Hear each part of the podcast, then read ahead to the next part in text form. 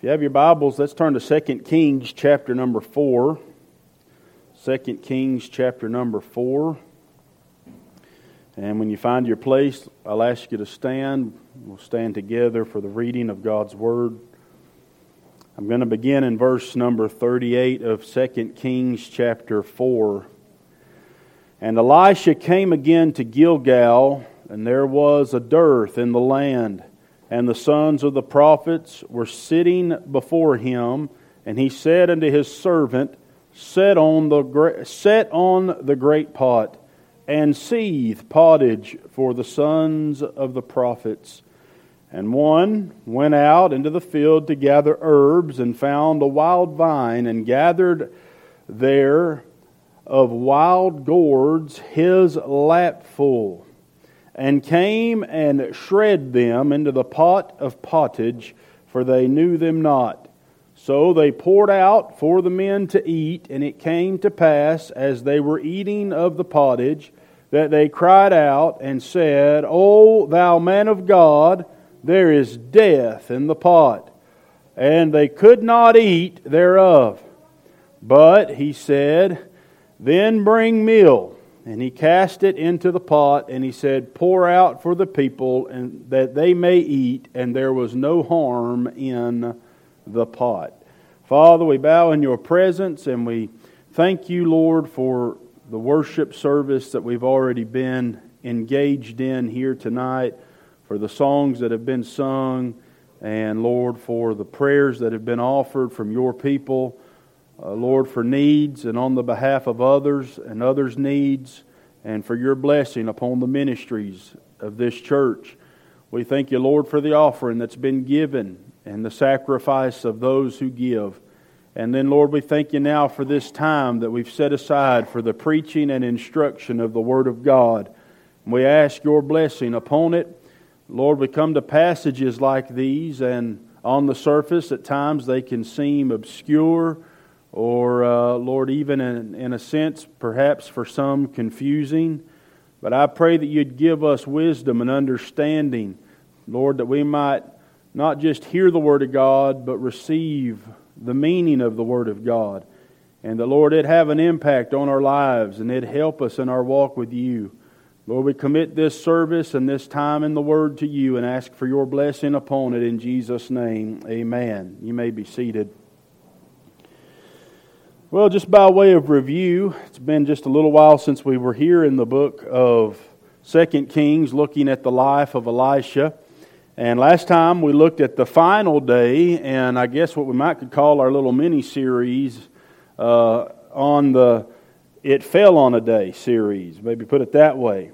And these verses, of course, that were in chapter 4, they came all the way to verse 37, started back in verse number 8 uh, these were the verses where we find the narrative of the Samaritan woman. The Bible starts out by saying that she was a great woman, and uh, she was, or I'm sorry, Shunammite woman. I'll get my S's right, and wasn't the Samaritan woman.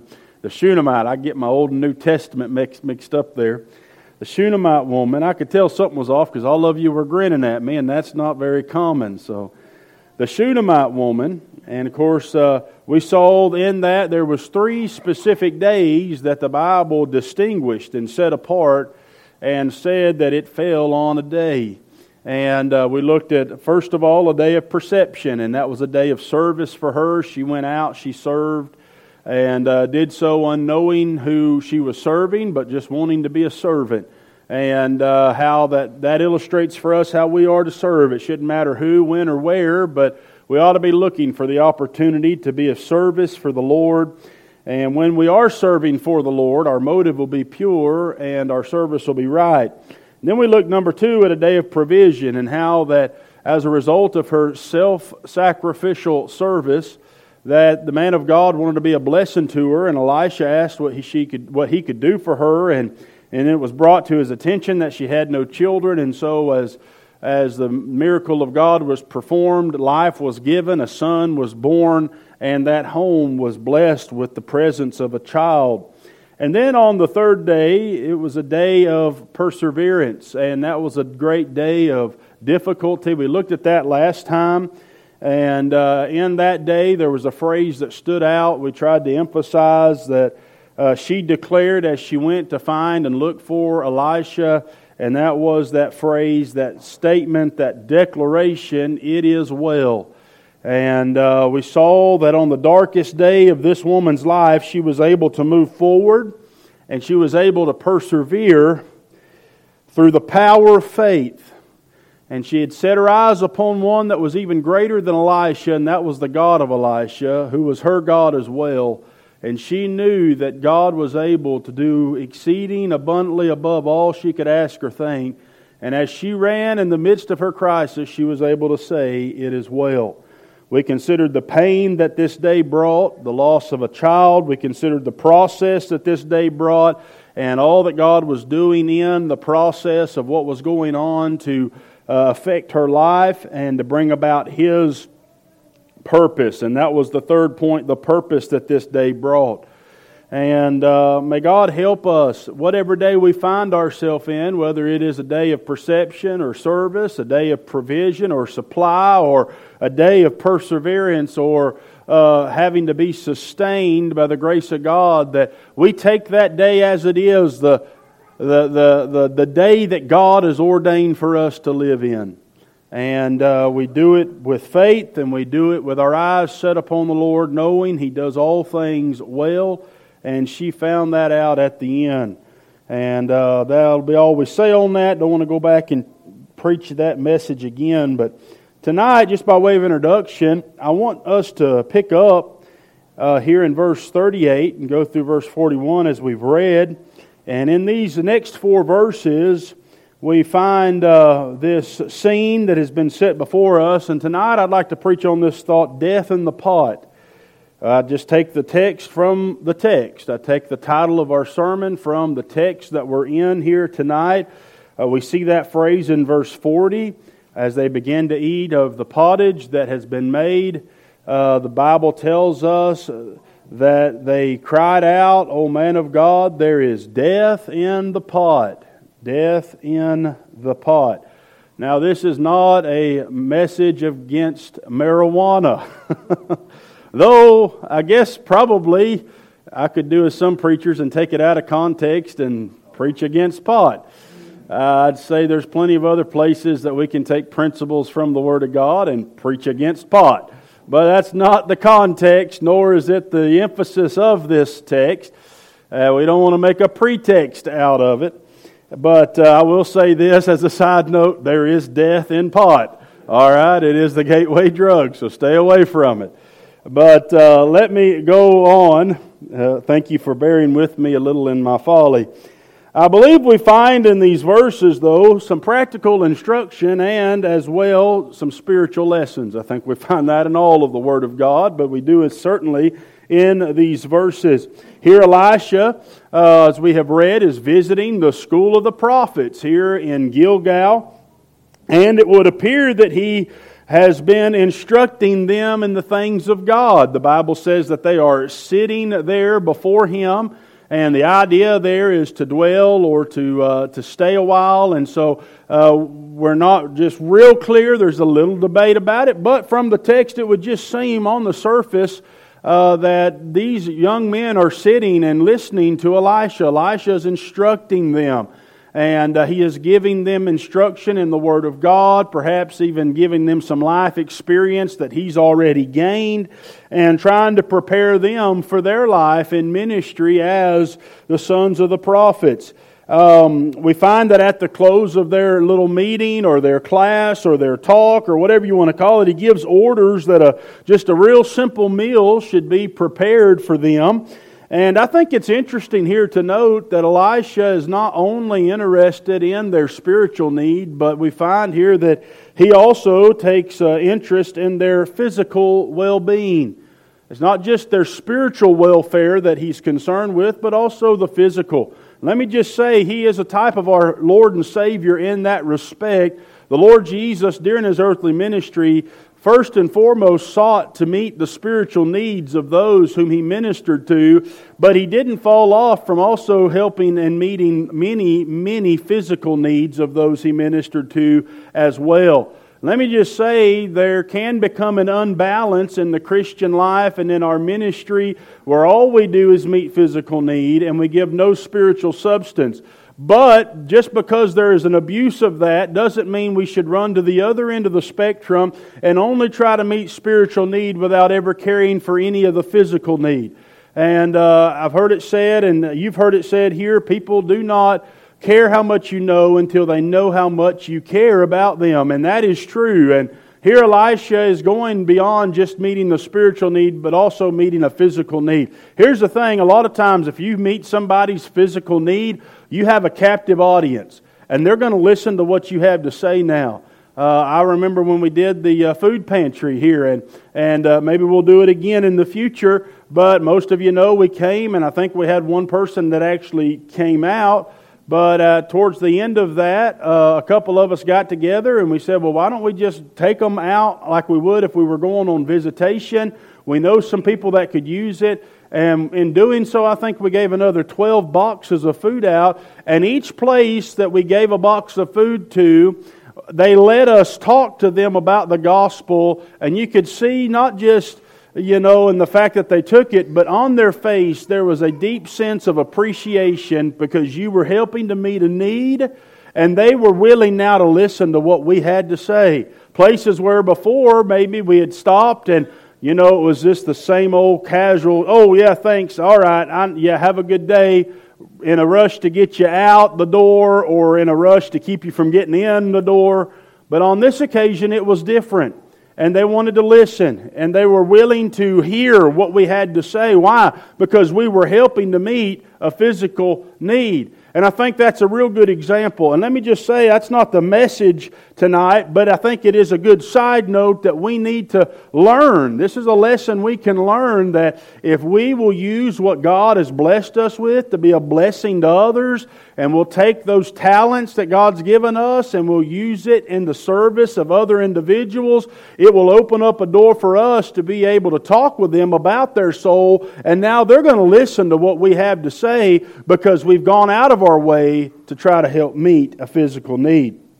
And so we find here Elisha's doing that. He prepares this meal. He has his servant to set uh, on the pot, and that's not how it might sound. It's not sitting on the pot going to the bathroom, and he's not sitting on the pot, you know, playing the drum or whatever. He is sitting the pot on the fireplace. He is getting ready to cook. And so, a very simple measure is being made here. It was a time, though, of dearth. It was a time of famine. So, one of the men here uh, he goes out into the field to collect herbs. Evidently, they didn't have any handy because of the famine in the land.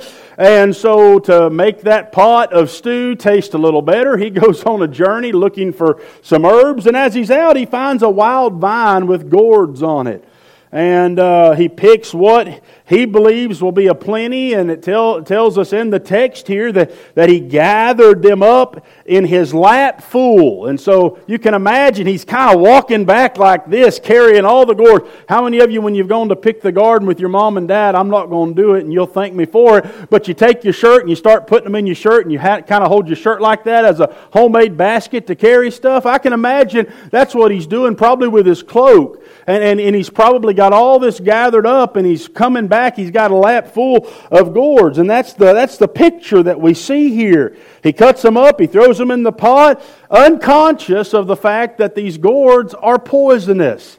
They're not for human consumption. And it's not until after the pottage has been served and they begin to eat it that they come to this conclusion. They discover that there is death in the pot. Now, uh, it doesn't say that anybody died. Uh, I don't think anybody died as a result of it. But let me just say, death is the effect of sin. When sin is complete, it bringeth forth death. And so the statement, there's death in the pot, there's something sinful, something poisonous, something dangerous about what we're eating. And they begin to complain, and Elisha steps in.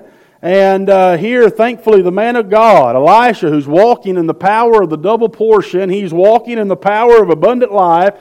He knows exactly what to do. He has an answer for the problem uh, before it even happens. And I just want to say this God always has an answer for the problem of sin before it happens. Somebody said, was, Did sin, was sin created first and then God provide a way of salvation? Or did God provide a way of salvation and then sin came into the world? Well, it, it is the latter. God had already made a way of salvation in His Son, Jesus Christ, before Adam and Eve ever fell in the garden. And I'm glad before there was ever a single problem in the world, God already had the solution to that problem. Thank God He's an infinitely wise, all powerful God creator. And uh, we can rest in that. And so we find that here there was already an answer for the problem before the problem ever came.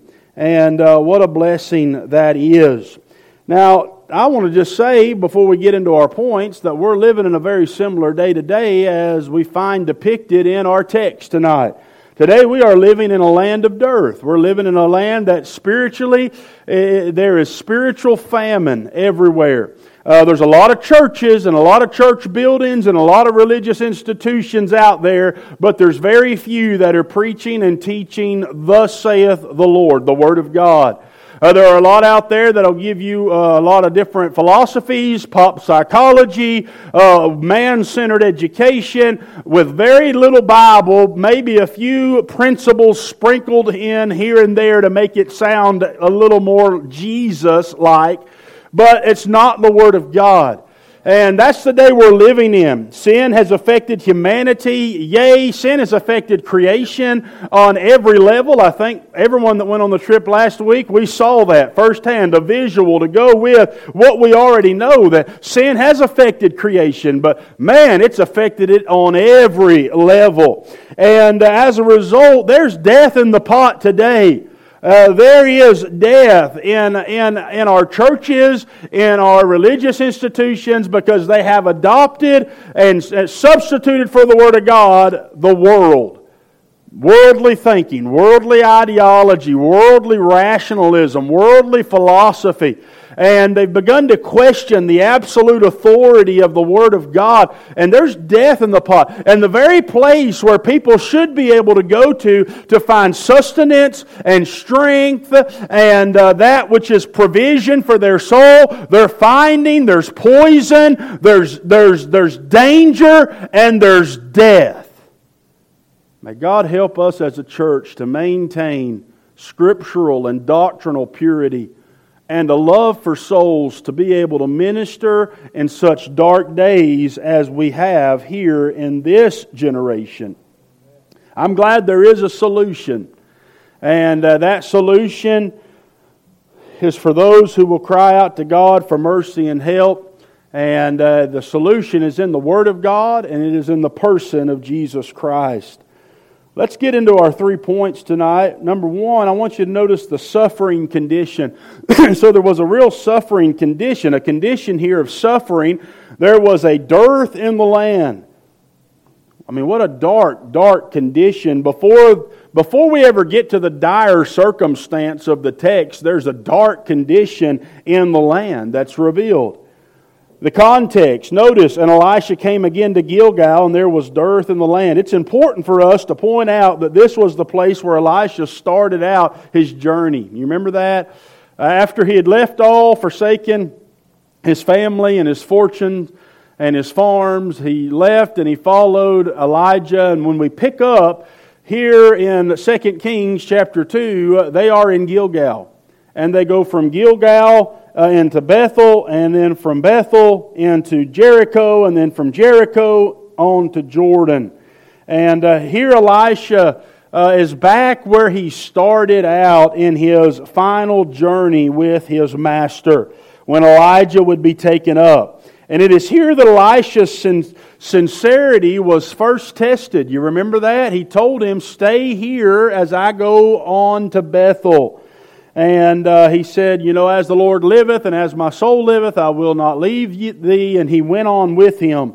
We've already pointed out that Elisha would work a miracle in each of the locations in, rever- in reverse order in which they were visited. You remember, first was Jordan, he crossed on dry ground. Jericho, he healed the water.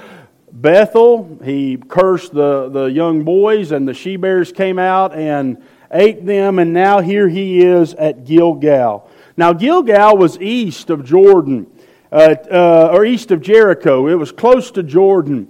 And uh, it was a place where there would have been high moisture, water content. Um, it was a place where vegetation would have easily grown. Uh, a lot better in Gilgal than further inland. Uh, you remember Gilgal is a place made memorable from early from the early history of Israel. Uh, it was at Gilgal that the nation had set up the 12 stones after they passed through Jordan. It was a monument to God's gracious intervention when He had caused them to pass through the Jordan on dry ground, and they set up there an altar unto the Lord with 12 huge stones taken out of Jordan to represent each tribe of the tribe of Israel, and there they dedicated again themselves unto the Lord. It was at Gilgal that they had circumcised those who had been born in the wilderness wanderings, thereby rolling away the reproach of Egypt, and this was a very clear picture of their, of their uh, sanctification unto the Lord, uh, that they were the Lord's people, a peculiar people. It was at Gilgal that they had first partaken of the, of the old corn of the land, so that the manna no longer was needed. And it was there at Gilgal that God ceased to give them manna in the morning. And so Gilgal is associated with a place of God's blessing, uh, uh, uh, of dedication to God, of commitment, and yet now it's a picture of dearth, of, of famine, and of death. And, uh, you know, isn't it sad that in spite of this place being such a favored spot, it's still affected by the dearth that's in the land? Let me just say in passing, and I'll move quickly here. But just because you are in a place where God has blessed in the past and God has moved in the past and God has done in the past doesn't mean that you are uh, completely out of the reach of the effects of sin. Listen to me. We better not take ease in Zion. We better not feel like we've arrived and achieved all that God has for us to achieve.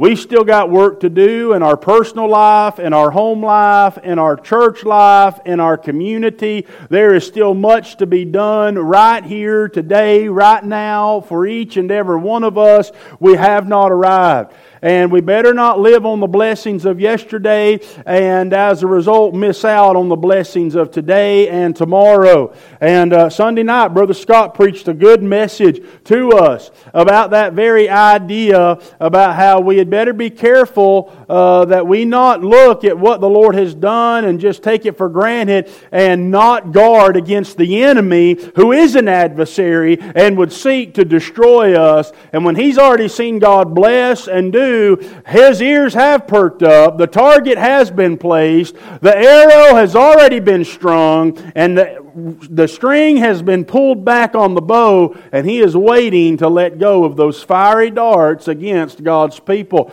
We need to be alert. We need to be vigilant. We need to be sober. Just like it was preached Sunday night, and just like we see in the text here, the nation of Israel is under the judgment of God because they've not done what God told them to do, and as a result, God has turned them over to judgment and punishment to bring them to repentance and restoration. And beloved, I don't want want to go that route. I don't want to have to go through God's school of hard knocks and disciplinary action. I want to learn from the Word of God and from the example of Israel, and I want to stand strong and be ready in the fight. And each one of us had better take note of ourselves and where we stand before God and be careful. Why? Because even in places where God has blessed, there is still the possibility of famine, of dearth, of death, of sin taking hold and ruining our lives.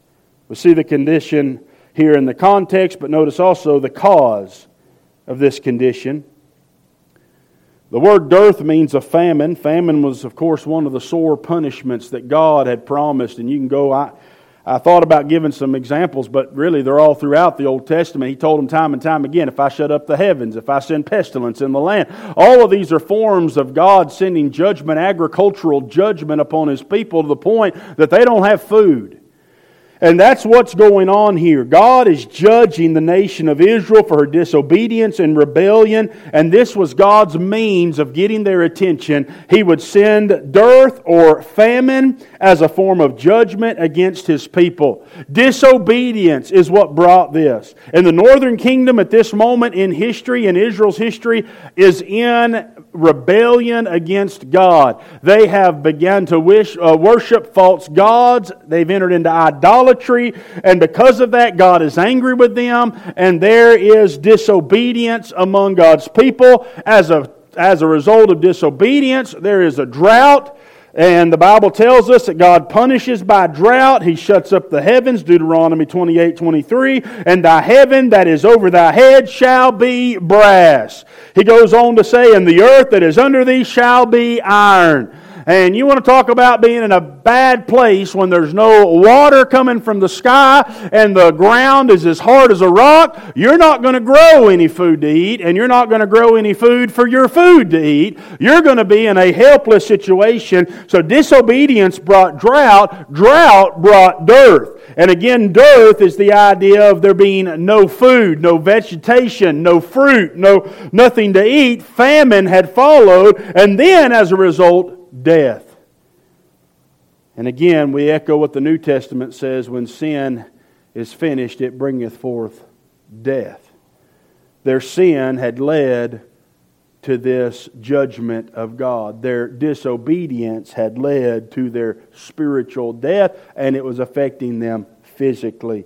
Talking about the condition, we see it in the context, the cause. Notice number three, the consequence of this suffering condition. There was spiritual suffering along with physical suffering, and that's the consequence. It's interesting, there, or interestingly, there is a particular class of people emphasized in this suffering condition. Did you notice that? The last person of interest in the last three messages that covered verse 8 to 37 was who? The Shunammite woman. She's a person of interest. She's the one that the scripture emphasizes. Before that, it was the woman that was in debt and had two children going to be taken off and put in slavery. And with each situation, you always find somebody in the text is the emphasis of that, that need, that sorrow, that punishment, whatever it is. Here, it's the sons of the prophets. This is the particular class of people that's being emphasized in this suffering condition. And I just give you a few perspectives. I thought about number one, well, these are the ministers, these are the preachers of tomorrow, these are the guys in training. So to me, this pictures the sanctuary. This pictures the place where God's meeting with His people, and it's particularly these young men, these young ministers, priests, if you will, or maybe even prophets to be. And uh, what a picture that is that whenever there's disobedience, you know who suffers? God's people suffer. We see that in our nation. Our nation is living a lie. Our nation does not trust in, trust in God. Our nation does not love God. We are not a Christian nation. We are a heathen nation. We are a nation that murders our babies. We celebrate immorality and perversion, and we still claim to love God just so He'll bless us. God's not a good luck charm, and He's not going to bless sin. And so here we are, we're living in a day and age where our nation has rebelled against the Word of God. And do you know who's suffering? And do you know who's going to suffer? Going to be God's people. It's going to be the sanctuary. It's going to be the church. It's going to be those who live godly in this present wicked and evil and sinful world. That's who's going to suffer. And so we find that whenever times like this come, it is often the sanctuary that experiences this persecution or the suffering condition. We see a picture of the sanctuary. We also, I see a picture of the servants of God, not just the church, but it's those men that will stand and boldly proclaim the Word of God despite what the world says, despite what the government tells them. They're not going to back down. Even if it's them and no one else, they're going to stand with a, with a backbone of a saw log and they're going to preach the Word of God and not care what anybody thinks about it. Not out of meanness, not out of hatred, not out of, out of any kind of resentment, but out of of just a deep seated conviction that this is what thus saith the Lord, and I'm not going to back up on the God who's called me into this ministry. But then also we see the picture of the student class. And I'm going to tell you who else suffers whenever a nation goes awry or a people begin to teach that which is contrary to the Word of God. It's our children whether it be our little kids, our middle school kids, our high school kids, or even our college students. That's who's suffering in America right now. They're being force fed a whole lot of trash in this day and age. Whether it's evolution or science falsely called, or whether it's it's philosophies of men, or whether it's uh, uh, situational ethics, and we can go on and on and on. All of it is a concerted effort to try to uh, take God out of our thinking, the Word of God and its influence out of our lives, and to control us and bring us into subjection to the little g God of this world who is Satan. And it's the children that suffer as a result. And we may be protected here to some degree, but it's here too. And it's everywhere. And our children are going to suffer when the truth is not being preached. And uh, it goes beyond just the four walls of the church, but there's children in churches that are suffering because they're not hearing the truth. They're not hearing the simplest of truths that man's sinful. He's born a sinner. He can't save himself, that Jesus is the only way of salvation, and it's by repentance and faith that one can have a personal relationship with Jesus Christ. Just the basic, simple truths of the gospel. Many children on church pews across this country have never heard that. You know what they have heard? They've heard things like, you know, you're a good person just the way you are, and you know, you don't really have to change anything. And, you know, just, just if you'll just add Jesus to whatever you're already doing, you'll be all right. And they get entertained and they get brainwashed. And that's where we're at. And that's who suffers. So we see the condition. I better move on. The suffering condition. I see number two, the seething crisis. So the suffering condition was further compounded by this seething crisis. What brought about this crisis, you might ask? Well, number one, independence. And isn't that where we get in trouble when we start trying to be independent of God, independent of the church, independent of the Word of God in our lives? You know, it just starts with, well, I'm not going to read the Bible today, I'm busy. And then tomorrow it's a little easier not to read the Bible. And the next day it's even easier. And before you know it, you're living a life independent of the Scriptures. And so now you don't have the Word of God in your life on a daily basis to help direct you and, and guide you from your thought life to everything else you do. And then, you know, we start, you know, well, I don't need the church. I can go just on Sunday or I can miss here and there, you know, and it's a spirit of independence. I don't really need God. And so I can make it on my own. I don't have to have others. And you realize how quickly that can get you in trouble.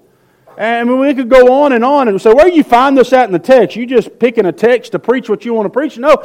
See, there's no record at all that this man was told or instructed to go and gather ingredients. He did this on his own. Elisha didn't tell him to do it. Elisha's servant, who's evidently the cook here, he didn't tell him to do it. The Bible says, and one went out into the field to gather herbs. Doesn't say anybody told him to do it. He's acting independently of the man of God, or the Word of God, or the servant of God. No record here. Just says he rose up and went on his own way. And listen to me, that was part of the problem. If he had stayed where he was supposed to be and hadn't got out doing his own thing, there would have never been any gourds in this pot. There would have never been any poison. But he went out into the world on his own and he brought back trash that he found in the world and he put it in the pot where they were fixing to eat with God's people. And here's a real problem in our churches. We got a lot of people living independent, not following the Word of God, not following the instruction of God's Word, not accountable to a local church. They go out in the world, they see something they, they think sounds good, looks good, uh, should be implemented, and they bring it into the church. And before you know it, you got danger and you got philosophies and the rudiments of this world and the traditions of men that are being, being mingled and mixed with the Word of God. I'm just saying, this is where this seething crisis came from. Independence. Number two, we could preach there a while ignorance. Ignorance. He didn't know that what he was gathering was poisonous. He didn't know that these gourds were not for human consumption. You know, that's the way it is, isn't it? People get out on their own, and because they're acting independently and because they're not following instruction, there's ignorance. And they've not listened to the Word of God, and they've not listened to the Word of God as it is instructed into their lives, and they act independently. And all of a sudden, all, all, all the decisions they begin to make are poor decisions. And I mean, it's just ignorance. Why would you do that? What, what are you thinking? Well, you're not thinking, and that's the problem with sin. When you get out into the world and sin looks good and it makes sense when you're out there in it, but when God gets you out of it, you look back and you're like, what was I thinking, man? Why did I do that? Why did I go there? Why did I get involved in that? Why did I try that? What was I thinking? That was so stupid. I should have never did this. But when you're in it, you don't see it, do you? He was out, out in the middle of it. He didn't see it. He thought, hey, looks like something good to eat. I'm tired of eating just flavored water. I ain't got nothing to put in it. Let's throw some cucumbers in there. I mean, probably, in fact, that's one of the words, the Hebrew words translated as is cucumber. But these weren't the kind of cucumbers you want to make pickles out of. These are the kind of cucumbers that are going to give you nightmares, and it did. And he got them and he took them back, and he, ignorance, ignorance. Sin always looks good on the surface. But when you get into the middle of sin, all of a sudden you're made aware of how dangerous it is. What have I done? How did I get here? I'll tell you how. You started acting independently, and as a result, sin made a fool out of you, and you've shown your ignorance. But we also see a third thing that brought about this seething crisis impurity. What he brought back was impure. And that's the conclusion. The conclusion was that there was something impure and dangerous about what was in the pot. oh man, we could preach here, I guess, for, for hours. I won't do that to you. I know I'm already over 28 minutes, so I'm not even going to try now. But uh, I think it wasn't it Brother Pascal that preached a message on this, and he brought a pot in, and he would pull stuff out of the pot. I think I remember him telling us about that. Boys, all kinds of sins you could preach on.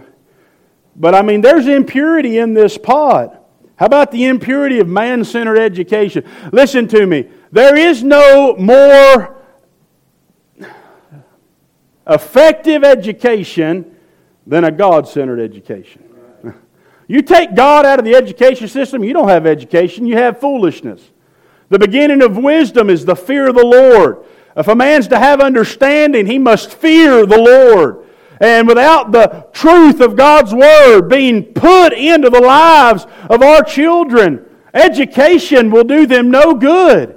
And you can't be more intellectual or more educated than being spirit filled and Bible taught as a person, as an individual, whether you're a young individual or an older individual. And so there was the impurity of man centered education in this pot. And man, it was all centered upon man and what they thought was right. And man, they, they weren't being guided by the Word of God or by the man of God here. There was the impurity of, of just sensual ethics. Sensual ethics. You know, whatever feels good. You know, it's sensual ethics that would tell our children, you know what, you don't need to go to the marriage altar, uh, you know, with your purity or your virginity or your virtue. Just, you know, shack up, try it out. If it don't work, find you another one. I mean, you know, by the way, you're just an animal. That's what, that's what's pushed in this society. And you know what? It's in our churches. It's in the pot. There's impurity of modern psychology. Just, you know, whatever feels good, do it because you, like I just said, you are an animal. You're just a, one of the, uh, another mammal, uh, you know, in the animal kingdom. And so we're not held anything. We're a bunch of matter just thrown together by, by, the, uh, by, by the uncaused Big Bang. And, you know, as a result, there's no meaning to life. There's no purpose in life. There's no accountability in life. And so you just live however you want to live. And that's where we're at in our society. There's impurity in the pot, impurity of godless theology. There's a lot of preaching, falsely so called, in this day and age because it's absent, it's void of any Bible. There's no theology in it. You don't let the word theology scare you. It just means a study of God. Heard one guy say, Don't give me theology, give me old time preaching. Well, you don't have old time preaching without theology. What are you preaching about if you're not preaching about God? I'll tell you what they're preaching about. They're preaching about themselves, the little g God of self. They're preaching what they think is right and their own ideas and their traditions. There's the impurity of worldly lust, and is that not one of the tactics of the enemy? We heard again about that Sunday night. The, the age old three, the three areas where the enemy attacks the lust of the eyes, the lust of the flesh, and the pride of life. And, and that's where the, the enemy will attack us. And there's the impurity of worldly lust. And all of this right there in the pot. And you go on and on and on, but I'm just giving you some application tonight this was the seething crisis. But then thirdly, we see the saving cure. Bible says, But he said, Then bring meal. And he cast it into the pot, and there was no harm in the pot. Meal. I looked at this word. I tried to figure out how I could spiritualize this, but I will say this meal is the word used whenever Abraham tells Sarah to get some meal and make some cakes. It is the very ingredient of bread. And we know that Jesus is the bread of life. And we know that often the Word of God is likened unto bread. You want to know what the cure, what the saving cure is? It's the Word of God. You know what's going to fix the problems of our day? the death that's in the pot in this day? The Word of God. This is the answer for all the problems that we face. And it's in this book that we find the person that answers all the problems we face, and that's Jesus Christ. That's the saving cure. But I notice here in our text there was admission and confession. They admitted that there was something wrong with it, and they confessed, We don't know what to do. We need you to help us, Elisha. That's a good place to get to if you want help from God. Admit you're wrong and tell God, I confess I can't fix myself. You're getting in a good place if you can be honest with the Lord. Because that's what it's going to require is honesty with God. You're going to have to see your need of Him. And it's not something you just come to on your own one day. It's through the work of the Holy Spirit convicting you of your need of Christ. And as He begins to convict you and bring you to the reality, I need God. There was admission and confession. There was absolute cleansing, and it wasn't anything they did. Here, Elisha, again, walking in the power of the double portion, he knew what to do. He had the meal, he threw it in. And I want to say, thank God for people like Elisha who walk with God. They're spirit filled. They know the Word of God. And when you come to them with a problem, they have an answer. Not because they're super spiritual in a sense that they've got more insight. Not because they've got a special discernment that nobody else does. It's just because they're familiar with the Word of God. They know what the Bible says. And like, oh, yeah, right here. This is what God says to do about that. That'll fix the problem. There was absolute cleansing, and it didn't come by anything other than just the word of the Lord through Elisha. Again, that's the answer. You want to fix the poison that's in the pot, the death that's in the pot, get in the book, and it'll clean your pot up. And then there's the appropriation and consumption. They had to eat it again. They ate it again. And then it was good. And they had a meal. And uh, I want to say, God is the answer, but you're going to have to be responsible. Here we see again sovereignty and responsibility, and it's always wedded together perfectly in Scripture. There's no cure outside of the man of God being there and giving it, but also there's no cure if they aren't taking it unto themselves and partaking of it. And uh, thank God Jesus Christ is the way, the truth, and the life, and no man comes unto the Father but by him. But he declares, Come unto me. Come unto me. And he gave us that as the final word in the book of Revelation that the church is still preaching, Come unto him. And the Spirit is still calling, Come unto him. And if any man will come unto him, he'll find rest for his soul. What a blessing that is, the saving cure here. It's found in the Word of God. I wonder, is there poison in your pot tonight? Have you got death in your pot? Or you got something that's there, shouldn't be there, and it's it's messing your life up, it's turning your life upside down. Maybe you've been acting independently or ignorantly or living in impurity. Let me just say there is a solution. You don't have to stay there. You don't have to live like that. Are days bad? You can look around and tell days are bad. We're living in real bad days. But there's an answer for it. Whether you're lost tonight and you need Christ, here's the answer come to Jesus. This book reveals him, or you're saved and you sense the need of revival, or, or you know the need there is, even in your own life, to get the pot clean. There's the answer right here come to the Lord. And if we'll do that, we'll find that this death in the pot can be turned to life in the meal. And this turned out to be life for them, and sustenance and strength.